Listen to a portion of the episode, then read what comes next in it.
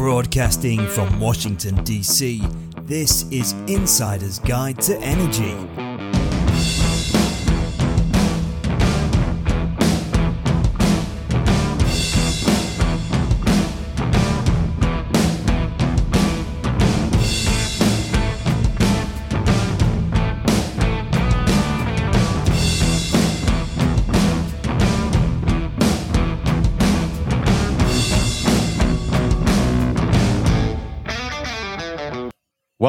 Insider's Guide to Energy. I'm your host, Chris Sass, and with me is my co host, Jeff McAulay. Jeff, how's it going today? Wonderful, Chris. Conference season is back in swing. Had a little bit of travel last week, uh, back in Boston now, but great to get out there and have energy themed conversations as always. How about you?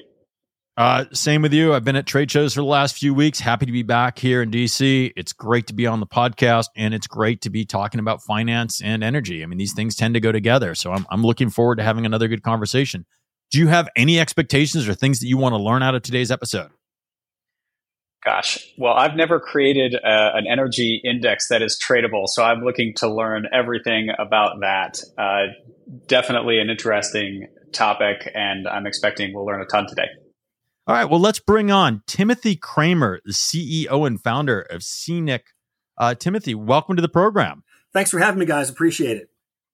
So, to kick off, I always like to say, you know, I think Jeff let the cat out of the bag of what you've done, but maybe start with the Cliff Note version of what your role is and then what what problem you set out to solve. Sure. So I am the founder and the CEO of a company called CNIC, which stands for Carbon Neutral Investment Company. And the opportunity that we saw is we just kind of phrase it as the electrification of America. And so with, you know, the ESG tailwinds and the US going towards like 100% renewable grid and everything uh, flipping over to electric, we took a look and said, wow, uh, on a retail notional basis, electricity is the most consumed commodity in the US. But it wasn't in any index, it wasn't in any mutual fund, no ETF, nothing. And so, you know, we thought we saw an opportunity here to kind of create an index and then try to launch some products that are uh, benchmarked in the index and then see what happens. So, so did you feel? I mean, you saw that there was not one existing. What what made you understand that the need for that? Why why why is there demand for that? So if you take a look at there's other commodity indexes, right? So there's like the the BCOM, the Bloomberg Commodity Index, which has 24 different commodities. There's the Goldman Sachs Commodity Index, the GSCI. It's got 24 different commodities. And there's like $800 billion or more that's indexed to those things. And so it just didn't make any sense if, if you've got, you know, energy commodities in those broad-based commodity indexes. And we jokingly, and I know it's not true, but we jokingly say that crude oil and natural gas are going to zero and electricity is going to the moon. Now, you know, we know that's not the case, but if you look at like the EIA and the IEA numbers and the BNEF numbers, you've got, you know, some scenarios where you're uh, significantly lower on the consumption of crude natty down by like anywhere between 40 to 70% by 2035. And electricity is, you know, just going to be exponentially higher. So that just, it, it didn't make any sense why it didn't exist in any of those products. And it just doesn't make any sense why it's going to be bigger and better with electricity and not to try to take advantage of that. So, Timothy, help me understand this. So, um, you said most funds have some, you know, single digit percentage in commodities. That commodity basket will include energy commodities like oil and gas. But your point is it doesn't include electricity.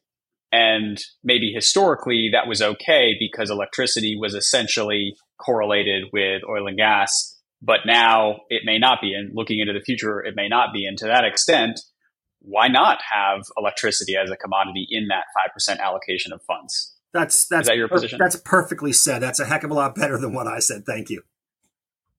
No, no, I'm learning from you. So, no. so this is um, this is really great. And why else is elect? Why don't you think electricity has been a part of that commodity basket before?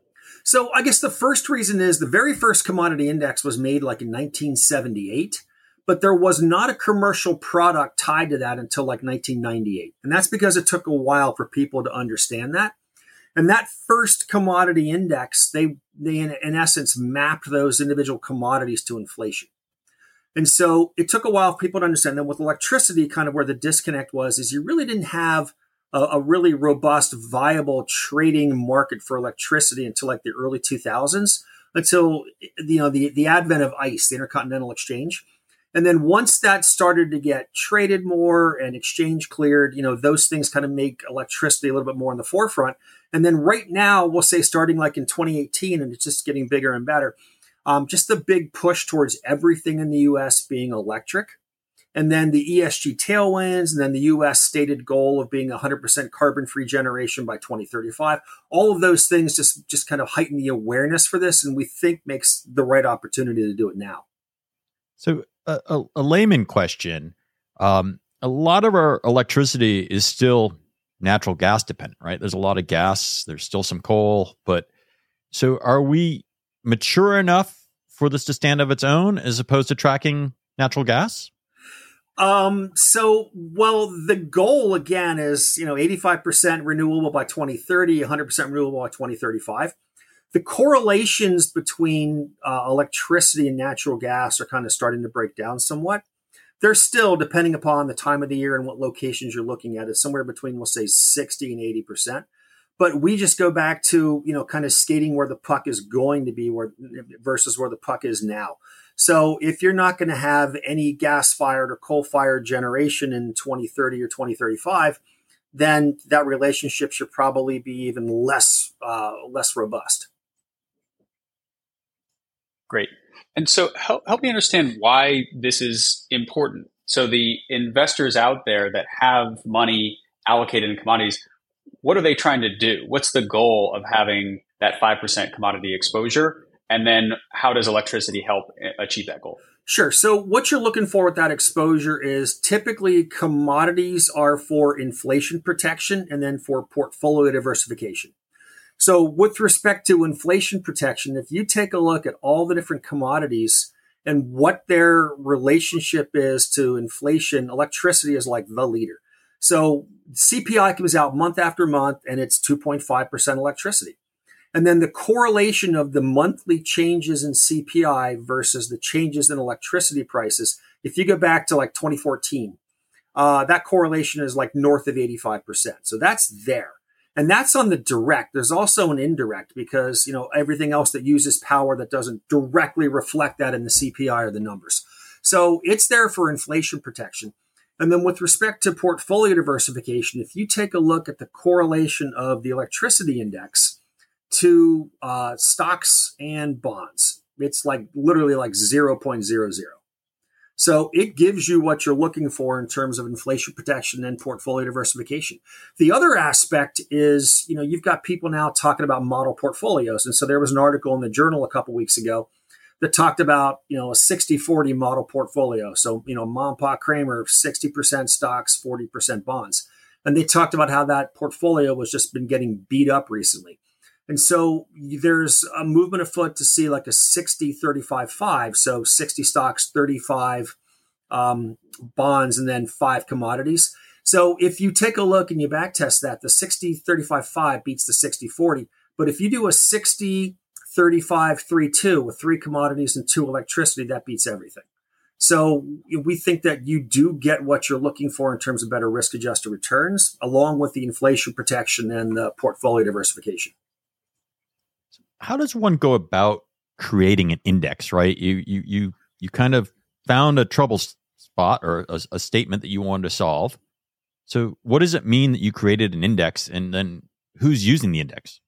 So to create the index, what we did is we figured out, you know, what would we, we, kind of looked at it, reverse engineered it. So we thought, what would be commercially acceptable? And so rather than pick just like one location in the US, we decided to do a basket of six of the major uh, traded power hubs in the US. And so that was kind of the first thing is to make it a little bit more commercially appealing that way. And then the second thing is electricity is not storable. So when you take a look at the Bloomberg Commodity Index or the Goldman Sachs Commodity Index, they all invest in pretty much the first uh, the first month, the prompt month of those 24 different commodities. And the problem with electricity is because it's not storable, as you would have to roll from one contract to another. That just got messy. So an example would be like the June ERCOT contract is 60 bucks, the July is 100, the August is 140, and then the September is, you know, 60 again. So if you're rolling, you know, if you bought 60s, you got to sell those back out and then you got to buy, you know, hundreds, then you got to. So the seasonality just kind of made the rolls messy. And then the liquidity structure too. So not only did we do the six hubs, but we stretched them out over a 12 month period. So you could take advantage of the backwardation in the marketplace because the power markets tend to be backwardated, which means that the, the longer dated months tend to be below where the current months are. So you would get positive roll yield on that, and then it would spread the liquidity out so that you wouldn't, you know, flood one particular area with a bunch of buy orders at one time. So we did it to spread it across the U.S., spread it across a time tenor, and kind of take care of the seasonality and liquidity aspects of it all at once. So that's kind of how we thought of it and how we created it, and then just sat down, put it together, and then went to go talk to ICE and showed them what we had, and they made a couple of tweaks to it, and here we are. And when you think about the weighting of those different hubs geographically, what are you using for that? And then also um, diurnal, like is it on peak, off peak, or sort of round the clock when you think right. about so, pricing? So what we did for the weights is we took a look at what the average annual consumption is for each one of those six hubs, and then we we do like a three year uh, average weight on that. And that's very similar to what the other commodities do when they figure out kind of what their weight should be inside of the basket. And we did that so we could be fungible with these other commodity indexes. So that's kind of how we got the weight piece of this. So, uh, with the greening of, you know, and, and electrification of everything and IRA and other government programs, is this somewhat predictable because you know, we're looking at demand growth charts that are crazy right now. Recently, there's been a number of articles saying that the EV production, that motor, motor vehicle manufacturers are saying they're not getting the demand they had thought in the market. So there's been a bit of a slowdown, a little bit that in production. But is this kind of a forcing function from government and policy to drive the prices in this, or is this really a, a market that's changing quite a bit? Uh, it's a market that's changing pretty rapidly. Um, a lot of the changes are, you know, driven by either local or you know government, et cetera. Um, some of the things that we point to is I think it's like there's nine states now, and I think New Jersey was the most recent one. That January 1st of 2035, you can't even sell a combustion engine in the state, a brand new one that is. So you got all these states that are that are mandating, you know, no new combustion engine cars. Um, in New York State, no gas stove hookups anymore. And I think there's like four or five other states that followed with that. California passed a rule that by January 1st of 2035, no delivery trucks in the state can be uh, gas powered. They have to all be electric. So there's just so many things that are coming through here in terms of uh, you know, people kind of recognizing what they think the impact is in the environment and then what they'd like to see to try to force the issue in terms of everybody getting green or, or at least carbon neutral. So then, what drives the pricing so it's not always going up, right? I mean, there, there there's probably, I mean, if, if if what you said there would just be a hockey stick curve at some point and it would just kind of rock it up, but the reality is probably not that. So what what's driving fluctuality or fluctuation? Well, I think that in terms of prices going up, the thing I like to point out right now is in the past, we'll say four weeks, um, you had like the New York offshore wind, you had Orsted, and it was uh, BP Equinor. And so Orsted went back to New York State and said, "Hey, you know, we're we're going to build wind for you offshore, and we hedged it forward at $110 a megawatt hour. Sorry, we're not profitable. We can't even break even until that gets raised to 140." And the BP Equinor, they moved their prices from I think like 118 bucks up to like about 190. And that's because they've got rising interest rates, you've got, you know, difficult access to labor, uh, material cost, everything else. And so you know, I get the point where people are saying if we're going to be renewable, the marginal cost of that should be zero. But the guys that make that want to make a profit. And you still have issues with those particular things getting built and kind of what the escalating costs are in that. Great. So if I understand the, the thesis and, and also electricity as a hedge separate from natural, natural gas, it's the case in which electricity prices are rising, but natural gas is not the marginal pricing mechanism. The, the marginal price of electricity is not dictated by natural gas. If it was, then you'd be just as good just having natural gas in the commodity basket. So the scenario that you're um, designed for in some ways to help hedge is a case when electricity prices go up and natural gas prices are neutral or falling. And the case in which that happens is your expected zero marginal cost renewables end up being more expensive, supply chain, interest rates, etc., um, and or your demand continues to increase, electrification of everything. Is that that's the general story? That's the general one. Yeah, there's one more twist I'd put on that, and that is um, the renewables that you're getting right now versus the plants that you're retiring, the renewables aren't dispatchable. So you really can't load follow. You can't really vary the output. I mean, you get the wind when you get it, you get the solar when you get it, you can't control that. And so uh, ERCOT right now, ERCOT just came back with, uh, they're trying to do, I believe it's a, a low interest loan, like a 3% loan for 20 years and there are some other uh, tax breaks they're doing. They're trying to incentivize people to all of a sudden build uh, peaking units, which primarily are going to be, you know, gas fired units. So they've recognized that with this push to these renewables, um, you've made the grid less stable. And they're going to look at putting on, you know, some natural gas resources just, you know, for the peak shading. But when you do that, you know, if that natural gas peaking plant only runs, pick a number, 20 hours a year, uh, you're not really, I mean, you're pricing into that marginal molecule, but there are a lot of other costs that go in there that make that much more expensive than that marginal molecule.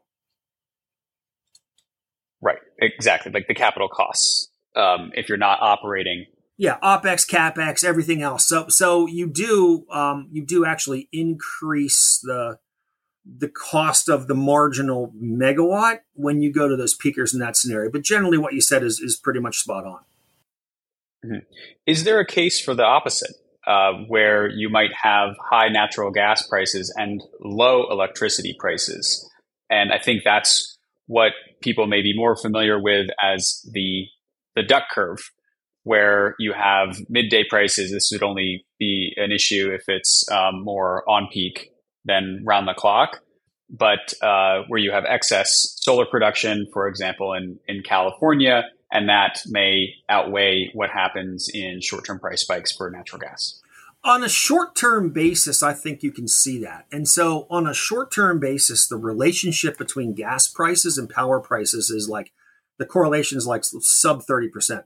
So if I took a look at like what the day ahead clearing prices are for power and the day ahead clearing prices are for the correct gas location. So, um, you know, PJM and we'll say M3, et cetera if I take a look at those correlations, they're like, you know, 20 or 30%. And so on an intraday basis, or like, you know, even like a very short term, like, you know, next day, maybe, you know, balance of the week type basis, those relationships break down. But the relationships stay strong, at least they've been strong when you take a look at um, the NYMEX, you know, the, the exchange traded gas versus the exchange traded power, those do stay strong. So you could see a relationship, and you're starting to see it now with what's going on, that kind of a breakdown, like higher gas prices and, and lower uh, electricity prices. But again, you get some weird aberrations like today, right? Um, the, the day head market for ERCOT, hour ending eight was like 200 bucks. And then the real time market came in 37 bucks. And so it's if you've got normal amounts of wind and normal amounts of solar and the load comes in as it's supposed to, you're good. But if you're missing one of those things, then that relationship between gas and power breaks down.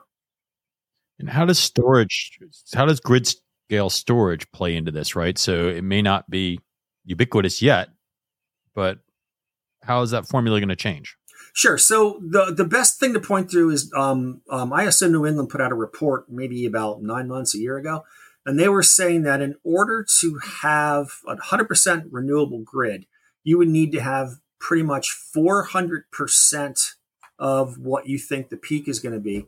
Plus, you'd have to have batteries that would last eight hours and cover, I think they said about 45% of what the peak load is. So there's some pretty big numbers to make that happen if you want to be 100% green and 100% of the batteries kind of filling on that peak. Merchant batteries right now, uh, I still think they're not profitable in any part of the US. And so most of the batteries that you see getting built are done um, simply off of like RFPs or guys that want to check a regulatory box to say that they're X percent um, storable. Yeah, we are seeing some more, at least proposals for um, merchant batteries in ERCOT, but not sure how many of those are getting built. That would be a good follow up topic. But either way, I think that makes the point of there's a potential decoupling between gas and electricity on the margin. If you hit what I like to call peaker parity between gas and battery, then you've just got another. There, there's more uh, more options in terms of how that marginal megawatt hour is is priced. Um, so I think that's interesting. And and look, the the takeaway from me, and you know all this better than than we do, better than a lot of our listeners, I'm sure. It's complicated. We don't know necessarily is electricity going to go up? Is it going to go down?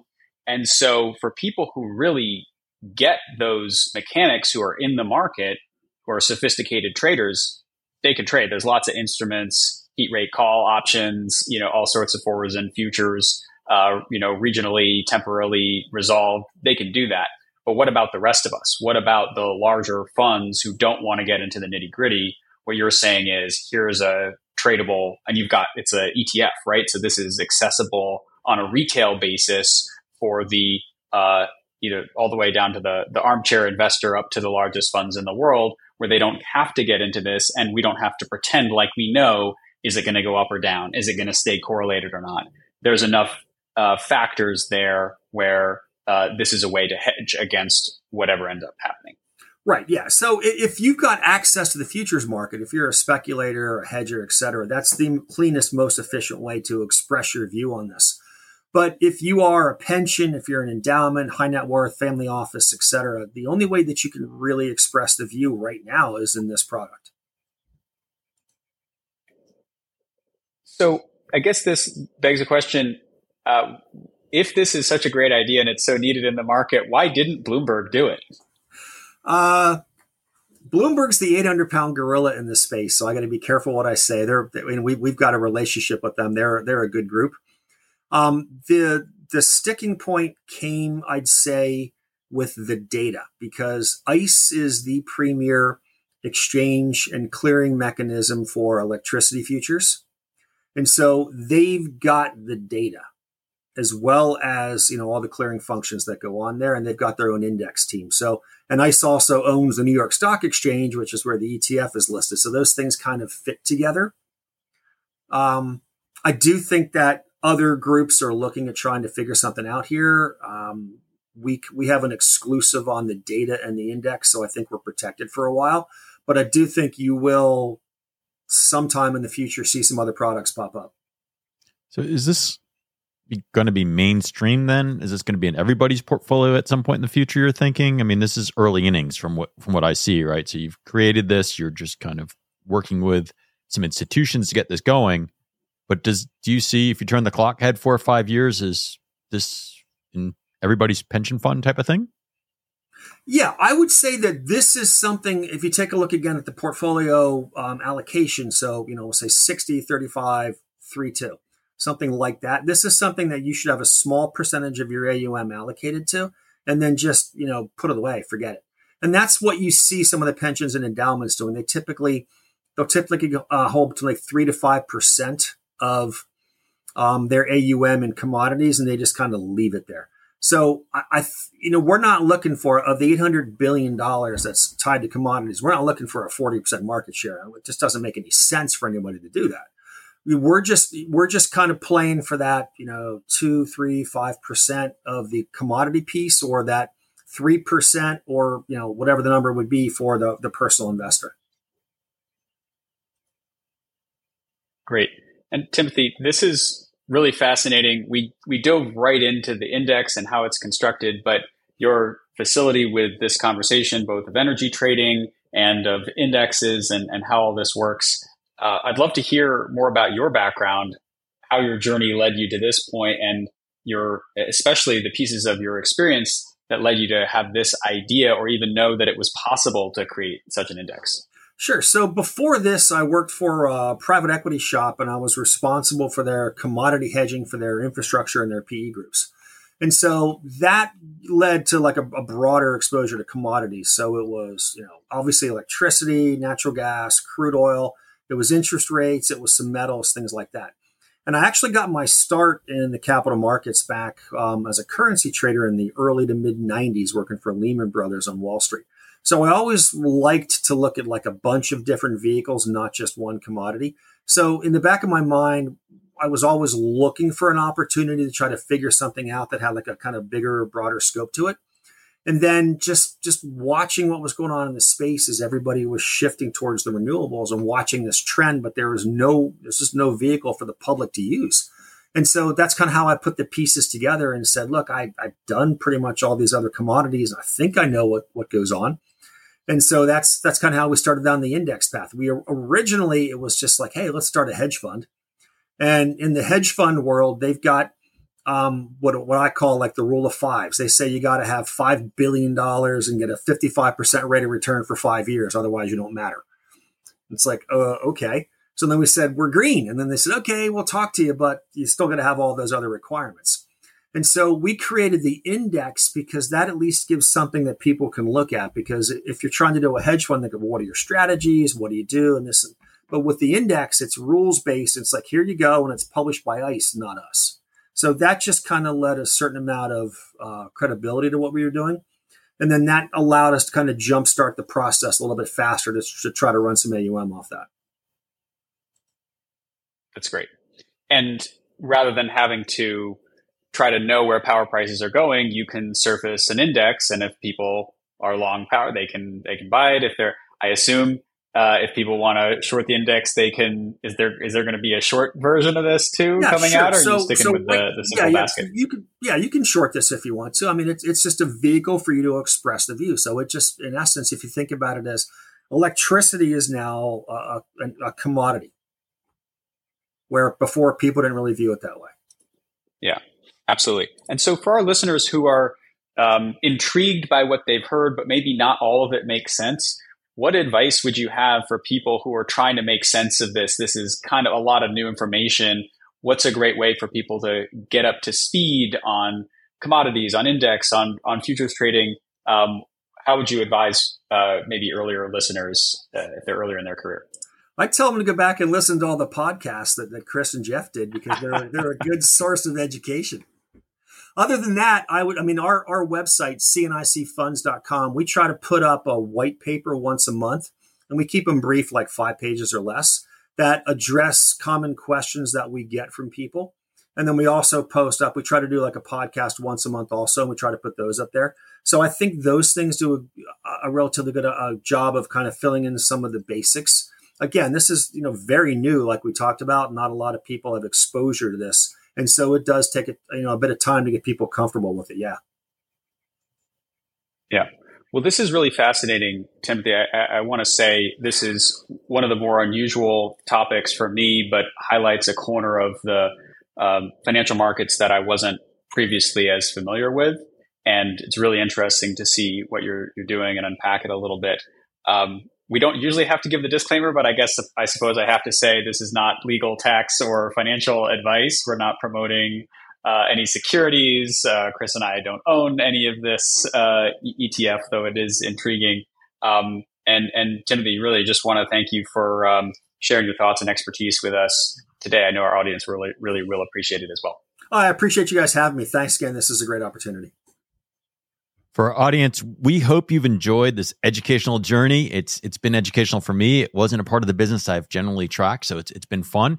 If you like this content, don't forget to share it, subscribe, add comments, and follow us on YouTube. And we will see you again next time on Insider's Guide to Energy podcast. Bye bye for now.